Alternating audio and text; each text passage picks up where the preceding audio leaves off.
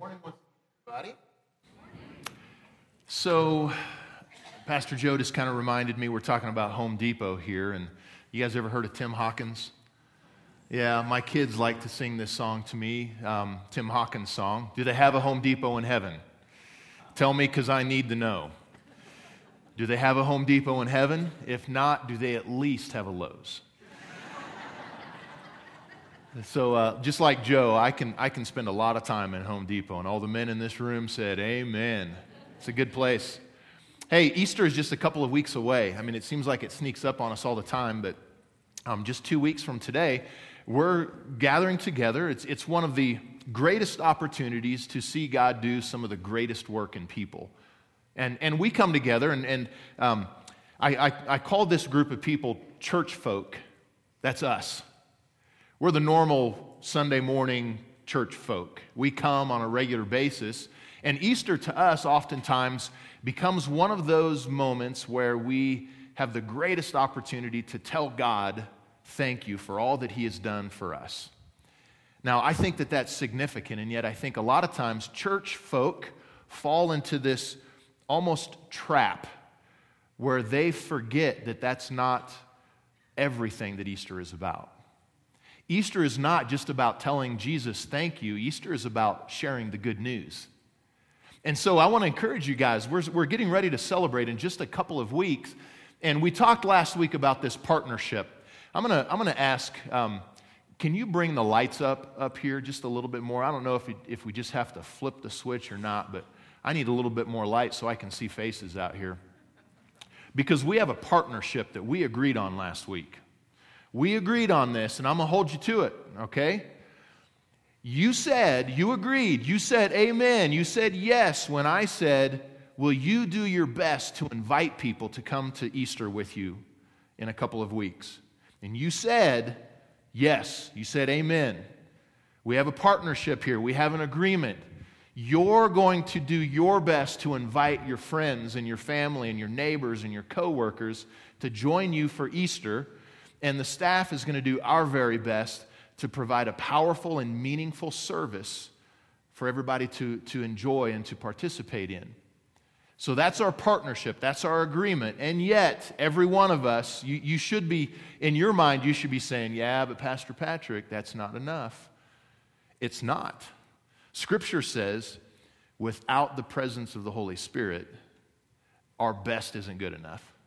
And so this isn't about you doing your best and us doing our best and that's it. This is about you doing your part, staff doing its part, and all of us praying and trusting the Lord that His Holy Spirit's going to move on people's hearts.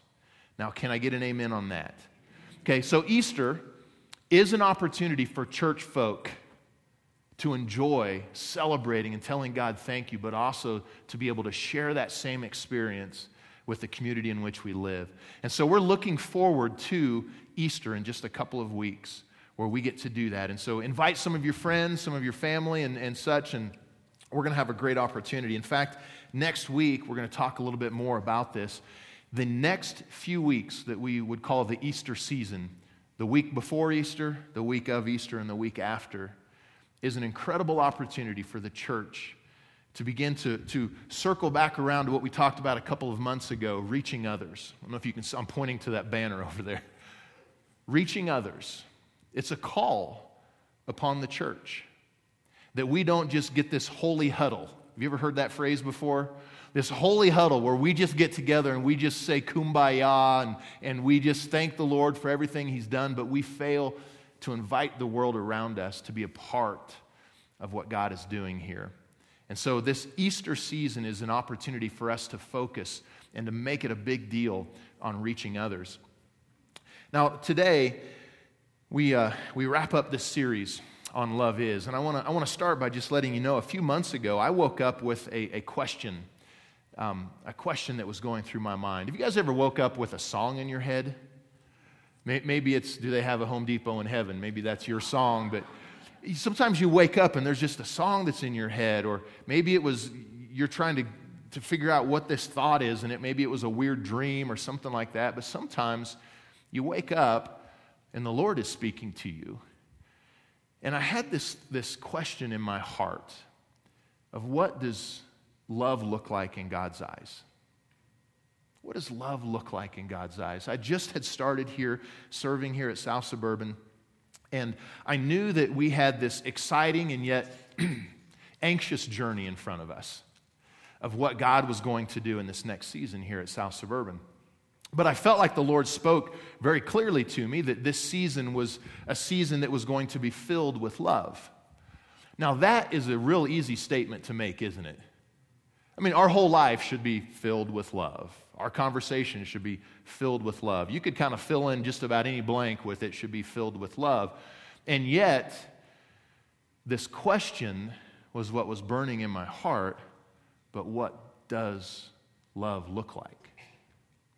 Because we have this default cultural understanding of what love is it's a feeling, it's an emotion, it's something that's up and it's down, and that that is not at all what Scripture says, is it?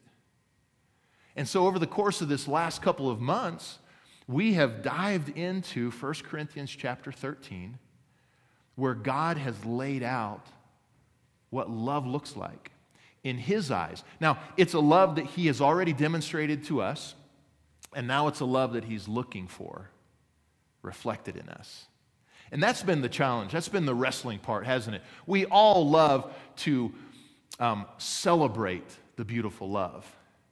But what God is looking for is that we would activate this beautiful love. And that's where it steps on our toes, and we're like, ah, I don't know, that's a little too much. I mean, patience, come on. God, really? That's the part that we've wrestled with. And yet, that's what God is looking for. That this church would be marked by his love. Yes, patient love is one of those things. But the Apostle Paul got so inspired by the Holy Spirit that he took pen and paper and he began to describe these multiple facets of love through God's eyes. And so I want to ask you guys one more time in this, uh, this series that we would look at this passage, 1 Corinthians chapter 13, verses 4 to 8. And I'm going to read this for us one final time this morning. Verse 4 starts Love is patient, love is kind. It does not envy. It does not boast. It is not proud. It does not dishonor others. It is not self seeking. It is not easily angered. It keeps no record of wrongs. Love does not delight in evil, but rejoices with the truth. It always protects, always trusts, always hopes always perseveres. Love never fails. Now, this morning, we wrap up our series on this passage with Paul's grand finale on love, as he says that love always perseveres and that love never fails. So, our study over the last few months has reminded us of this high calling that God has for us to love others. And it's a love that is a, a commitment, it's a choice. And it certainly is a divine love. We talked about that multiple times over the last few weeks that this isn't natural, it's supernatural. It's a divine love because we're not capable of loving others in this way on our own. And yet, it's a love that Scripture calls us to it calls us to not only understand it, which is what we're trying to do right now, is we're, we're wrestling with it. So I'd like to be able to break this out into a couple of different categories here. When we come together on a Sunday, we're diving into the Word of God so that we can understand it. But what God is looking for is what you do with it after you leave here on a Sunday. Now that we have wrestled with it and we understand what God is looking for in love, now he's asking us to put it on and to live it out. And that's become our challenge, hasn't it? We all can recognize love. And maybe now you could even define it in a, in a biblical manner. And you could turn to the passages in Scripture that, that talk about love. We understand love, but Colossians chapter 3, verse 14 tells us that we are above everything else called to put on love. wear it, live it out. So that's our, that's our challenge as we wrap this up today. That we come full circle back to the very beginning and we say, okay, this is a bigger picture than us just taking these few verses and saying, oh, I get it. God is saying, but do you live it? Can anybody say, ouch? That's where we're at, right? And yet, that's the calling. Don't settle. Don't settle for where we've been. Don't settle for what we've always done. Let's go to the high calling of love that Scripture talks about. So, this morning, we'll begin this finale by looking at Paul's statement that love always perseveres. The Greek word that's used here for perseveres is a compound word. It's made up of, of a word hupo, which means under, and meno, which means to remain. So, hupomeno is to remain under difficult circumstances. That you would remain steady under difficult circumstances. Because this person knows that he's where he's supposed to be.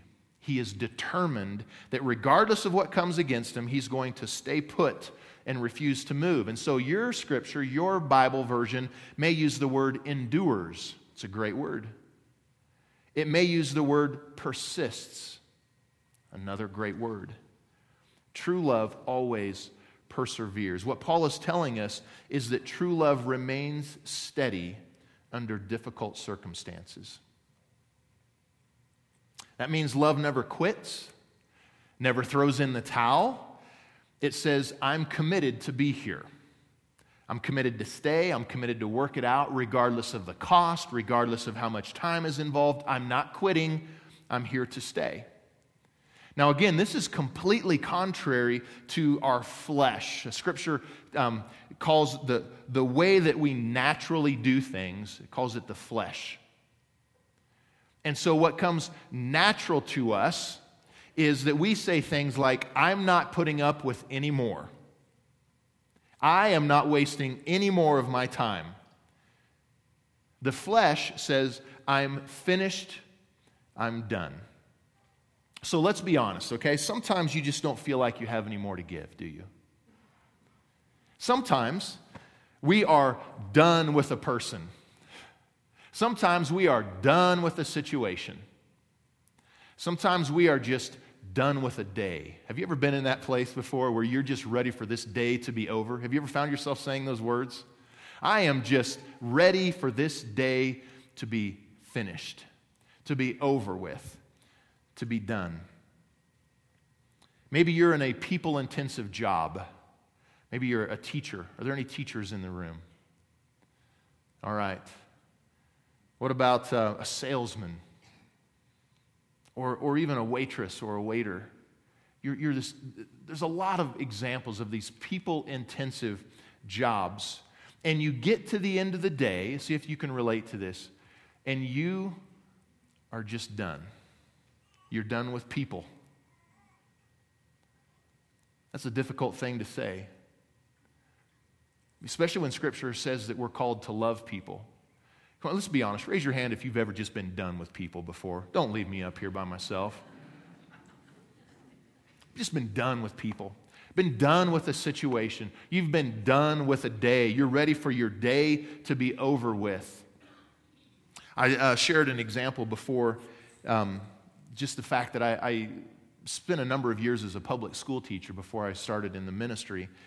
And um, every year at the beginning of the year, I would have to get my voice in shape because my voice would, would be exhausted at the end of the day. So, research says that, that the average person uses about 16,000 words a day. As a teacher, I would have reached 16,000 words by noon. And by the end of the day, listen, hear my heart on this. I was done talking, I was finished. I had used more than my fair share of words. Can anybody else relate? You get to the end of the day and you're just done talking. The problem was that I would come home to my wife, who had spent the entire day with our two year old. And so her vocabulary existed of about 10 words that she used. And when I got home, she was ready for adult conversation finally. And I was done. Now, listen, that's natural for us. It's perfectly human, and yet the high standard of love that God has for us calls us to something higher. When we have reached the end of ourselves, the Holy Spirit has just begun. And He makes it possible when we take these times, these days where we say, I don't want to talk anymore, I don't want to think anymore. You ever been in a day where you just, meetings all day long, and you're mentally exhausted? Anybody else been in those days before? And you're done thinking. You're just, you're done. I like what uh, these, these memes that I see on, on Facebook a lot where it says, I'm done adulting. You guys seen those? Like, I'm done being adult for the day. True love presses on even when we ourselves are finished. We come to the end of ourselves. It happens a lot. But when that happens, there's this supernatural occurrence. It's the Holy Spirit of God that, that can rise up inside of us with this love because when we are at the end, the Spirit of God has just begun. And true love allows us to remain engaged. It allows us to, to stick in the thick and the thin of it. It, it. it allows us to put up with uncomfortable and the hurtful things. It allows us to, to keep on keeping on. When we have reached the end of ourself, love has just begun. Now, that's good news for us because there are a lot of things in our life that cause us to come to the end of ourselves when we're just done. We're just finished. But the Holy Spirit is there to say, no, this isn't what love does. I can help you. The problem that we have a lot of times is we forget to ask. We simply forget to take a moment and say, Holy Spirit, I am at the end of myself today. Would you pick up where I'm leaving off? Love perseveres, pushes through. It picks up when we've reached the end of ourself. We could translate this phrase as love never gives up. It never surrenders, it never quits. And then we come to the last characteristic of love. so this is, this is it. Paul comes to the conclusion of his passage here, and he declares these powerful words in verse 8. He says, Love never fails. That's a big claim, isn't it? Think about this. Love never fails. That's a big claim, but love is a big deal in God's eyes. So, this word, fails, is a Greek word, pipto. It's a word that means to fall from a high position, and it was also used to depict a warrior who fell in battle. And so, Paul is using this word to declare that love never falls, it never fails, and it never stops. And if we were to be honest and, and somewhat brutal, uh, the, the truth is that human beings fail one another. I'm sure that you've felt let down by someone else. And if you're honest with yourself, you'll have to admit that you've been guilty of letting others down as well. But true love, God's love, never falls, never disappoints, never lets you down. It's a love that is always dependable and always reliable always dependable and always reliable. You can be confident that the love of God will never fail and never let you down because it's constant, it's unchanging, it's unbendable, and it's a love that you will always find to be dependable and reliable. Now, I know a lot of you guys, we have different um, translations of, of Scripture, and, And uh, I've talked with you, a lot of you guys about, um, well, a lot of you have asked, you know, which one do I use? Well, I, I use a lot of them. Um, anybody else like that? You have definitely more than one version, right? So the latest one that, that we bought for my wife is the English Standard Version. And I like the way that it phrases this passage here love never fails. It reads, Love never ends. Love never ends. Let me tell you why I like that. It's because the next part of this verse, verse 8, starts to compare and contrast love with other spiritual gifts. And here's what it says Love never ends, but where there are prophecies, they will end. Where there are tongues, they will end. Where there is knowledge, it will end.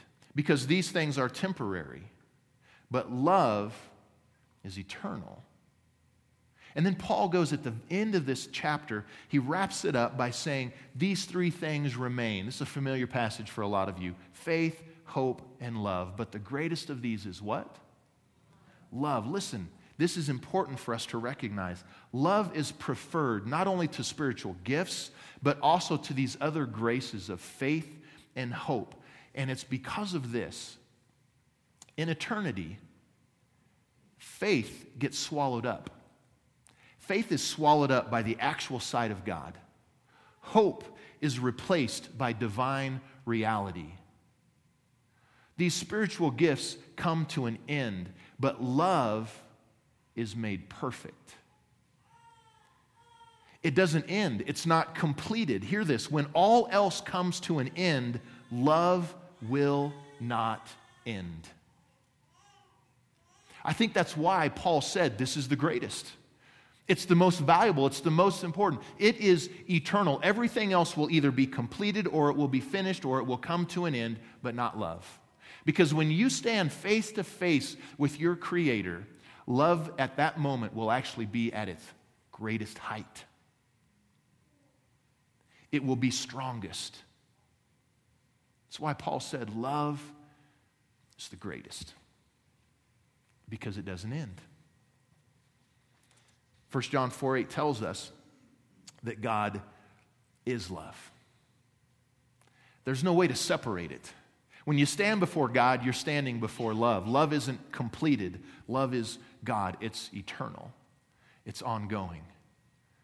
Are you catching this? Are you, or is it getting into your spirit that Paul is talking about something that is just like God? It is God. God is love. Love is God. Love is eternal. It does not quit, it will not end. Everything else will, but not love. That's a huge statement to make. It's a gigantic mm, statement to make from Paul. Love doesn't end. Scripture reveals God's love for us. John 17, 24 tells us that God chooses us. Romans 5 8 tells us that God died for us. Hebrews 13 5 tells us that God will never leave us. On and on and on, Scripture talks about this love that God has for us. And one of my favorite passages, I'm going to ask you to read this with me or follow along with me. This is Paul's declaration in Romans 8, verses 38 and 39. He says, I am convinced. Listen to these neither death nor life, neither angels nor demons, neither the present nor the future, nor any powers, neither height nor depth, nor anything else in all creation will be able to separate us from the love of God that is in Christ Jesus our Lord. We fa- sometimes we fall into this trap of thinking that love is about this fat little naked baby that's shooting arrows at us on Valentine's Day. We think it's this cuddly little feeling. And Paul says, no, it is actually the strongest thing, the strongest representation of God. It is the one thing that, that, that bridges the spiritual realm and the physical realm. It's the one thing that will not end. It is the strongest force in this creation love. will not end. It's unstoppable. It's not based on whims or feelings or fads. It's rock solid, regardless of the circumstance, regardless of the cost. It never fails, it never ends. In fact, Jeremiah 31 3, God says, I have loved you with an everlasting love. Have you ever thought about that phrase? How do you explain, how do you define, how do you describe what everlasting love is? I'll tell you, it's a love that doesn't end. It's always there for you. This is God's love for you. It's not based on circumstances, it's an unconditional love that perseveres. You can't stop it, it won't fail you, it won't fall. It's the love that Paul has tried in this passage to get his arms around and to somehow have all of that meaning and significance flow through a pen as he's trying to describe this supernatural, divine love of God that God has demonstrated for us. And we've looked through Scripture and we've all said, oh, yeah, that's the way that the Lord, inter- that's, that's for sure. That's Him. That's God. But now God is looking to us to see that same love demonstrated in the world around us. So that's where we come to the end of this series now. This significant part where we've, we stop the study and we close the book. And God says, Oh, whoa, whoa, whoa, whoa, whoa, wait a second. We're not done, we've just begun. Now that you understand, now comes the most important part. Put this on, live it out. So that's where we're at today. Easy peasy, right? Done. Close the book, we've mastered it. I wish that were the case. But God has said that this love that He demonstrated for us he now makes available to us through the power of His Holy Spirit. And so that's what we're going to do today. We're going to take an opportunity to wrap up our series by doing this, by saying, Holy Spirit, we need your help because we fall short. We've come to an end, and we need to rely upon you. Because I don't want to continue the way that I've always expressed love. I want to grow into the love that you have expressed to us. Now, that should be the heart of every believer. That's why Paul said, put it on, wear this love, live it out. This is God's high calling for you. I want to wrap this up. Uh, we've taken the, the summaries of our, of our study here and put them into one long passage here that's in your notes. I, I wanted you to be able to take this home, and I'd like you to follow along as I read through this as we, uh, as we close out today. So, this is a, a summary of our study here as the Holy Spirit has inspired the Apostle Paul to write these words, and then we have tried to take these words and, and break them down and spread them out and comprehend and understand. Here's, here's our summary. Let me read this for you. Love patiently bears with others for as long as needed. It doesn't demand others to be like itself. It is not self centered or so consumed with itself that it never thinks of the needs or desires of others. Love doesn't go around talking about itself all the time, constantly exaggerating the facts to make it look more important in the sight of others. Love does not behave in a prideful, arrogant, or superior manner. It's not rude, careless, or insensitive to others. Love does not manipulate or twist situations to its own advantage. Love does not engage in actions or speak words that cause an ugly or violent response. Love does not keep records of past mistakes. Love does not rejoice when it sees an injustice done to someone else, but it is overjoyed with the truth. Love protects and covers others from exposure. Love strains forward to believe the very best in every situation. Love always expects the best in others and for others. Love never quits, never gives up, and never surrenders. Love never disappoints and never ends. So, Scripture tells us that we are called to know this love and to rely on it. See, it's possible for you and I to come to a place in life where we believe that love is indeed the best way to live. And I want you to know that God's love for you will never end. It doesn't matter what you've done, it doesn't matter where you've been. It's an unconditional love that's based on Him, not on us. And it's a love that He offers to each one of us. This morning, before we finish, if you have never said yes to that love, I want to give you an opportunity to do that before we leave today. If you've never said yes, if you've never received that love that God has extended, this beautiful, powerful, unexplainable love that we have talked about, it's the love that God is offering you.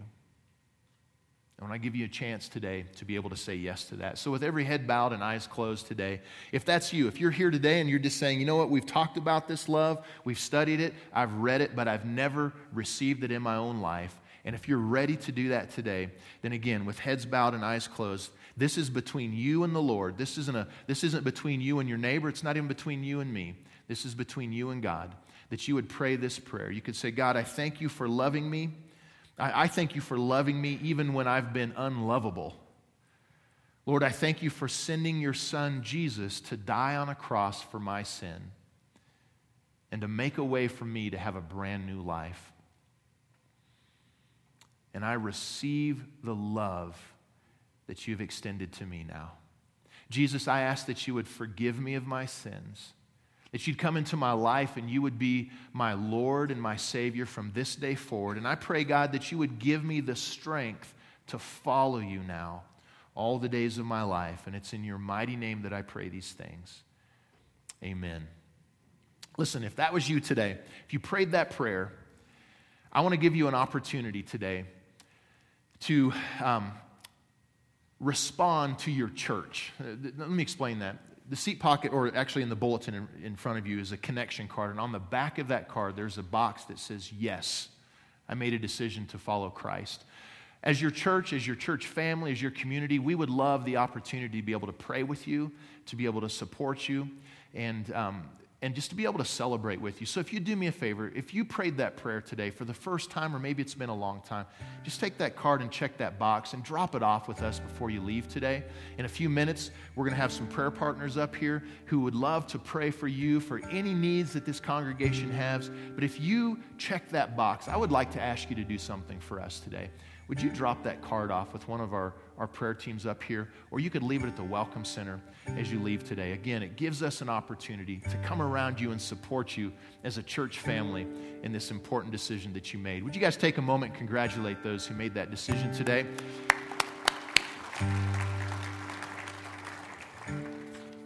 As we wrap it up now,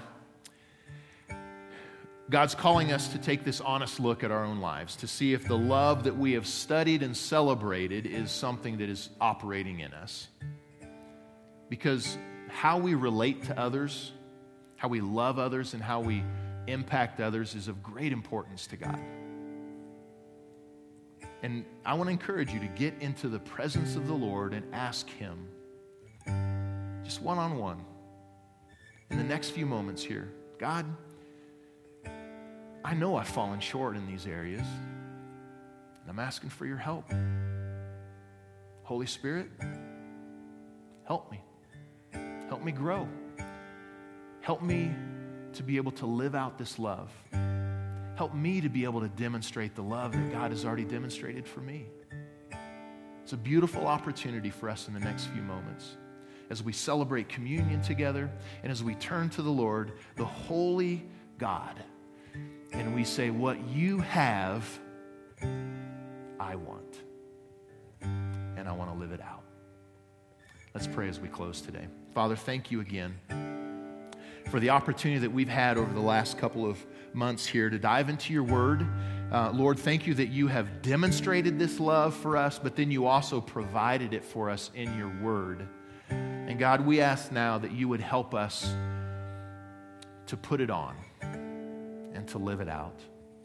So, Holy Spirit, we ask in this moment that you would take this love, this divine love, this perfect love, this true love, and that when we fall short, when we come to the end of ourselves, that you would meet us there with this love, that we would be able to put it on, we'd be able to live it out. And it's in Christ's name we pray these things. And all God's people said, Amen.